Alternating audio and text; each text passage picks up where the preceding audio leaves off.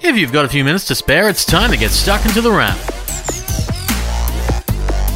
It's near the end of May 2021, and you're tuned into The Wrap, Australia's fastest technology roundup. And this week, we've seen big news from two of the major players in the phone world, but for different reasons Apple and Android, making this largely the Apple and Android show more or less. Both are in the news for very different reasons, starting with Apple, which this week announced some pretty big news for subscribers of its Apple Music service, with two big features on the way. One of these is Dolby Atmos Music, which is basically music played in an almost 3D kind of way. For those not down with the jargon, Dolby Atmos is one of the technologies used to make sound appear all around you in films. It can be found in soundbars and speaker systems, and it's going to be a part of Apple Music in the coming weeks, joining Tidal, which works there as well, delivering a more spatial approach to music and kind of throwing you in the middle of the sound. It's a different way of listening and can really bring a smile to your face, letting you hear things that you love, all the soundtracks and music that you actually adore, just differently, and it's not the only feature Apple is bringing. Apple is also bringing lossless audio for audiophiles and purists, basically meaning higher definition sound is on the way. And good news, it won't be charging extra for either Atmos or lossless, making it different from the other services that do. Tidal charges a little over $20 Australian for Atmos and lossless, and new rival Qobuz charges a little more for lossless and no Atmos. Meanwhile, Apple will be offering it for about 12 bucks locally, and that might make a dent on other streaming services. We already know Spotify is planning its own hi fi lossless service, but there's no word on pricing just yet or even availability. Honestly, at this rate, it would have to be free to even compete with what Apple is doing. However, Spotify is doing something a little bit different for the next month, launching a virtual concert service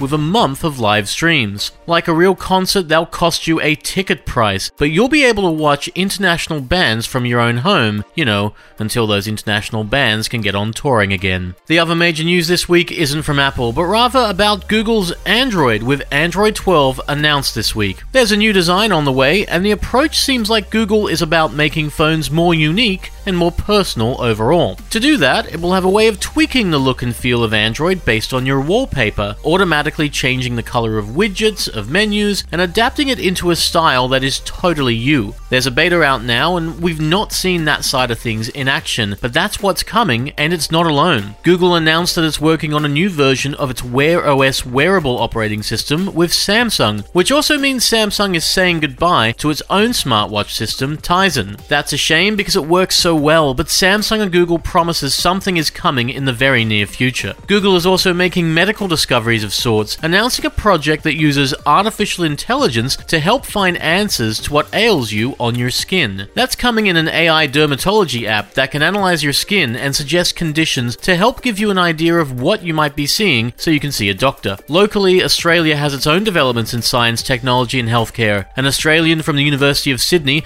has come up with a way to print something that can restore sight, restoring senses to people with spinal cord injuries. It's still very much in development, but it could be coming soon to a pair of restored eyes near you. Also coming soon is something for the furry humans in your life, with Purina inventing a bowl that can read how much your dogs eat and work out if it's good for them. That's coming in the Chekr Dog Bowl, while Kobo has a new e reader that you can scribble notes in. It's called the Elipsa, and it's kind of like a Kindle, except you can take notes in your digital books. We know some people who would dig that. And finally, we're taking a look at another phone this week, and it's another mid range 5G phone. That's a big deal lately, and rightfully so, because you shouldn't need to spend up big to get high speed 5G. We've seen phones from Oppo, Realme, and TCL so far, and now we're adding Motorola with the Moto G 5G Plus another sub $500 5G phone, save for one difference. It's probably the best of the bunch so far. There's a 6.7 inch screen, four cameras on the back, two on the front, a fingerprint sensor, near field tech for Google Pay, and yes, support for 5G. And it's a phone that really delivers on value, but it does it because the performance is so much better. The lag and speed issues we had in the other phones isn't here, and outside of a mediocre camera, Motorola has delivered. The Moto G 5G Plus has a complex name, but it is otherwise a simple and solid solid phone, and they don't always come along at this price point. And that's all the time we have for this week. So, you've been listening to The Wrap, Australia's fastest technology roundup. A new episode can be found every week at LiSTNR, Spotify, and Apple Podcasts. Otherwise, have a great week, and we'll see you next time on The Wrap. Take care.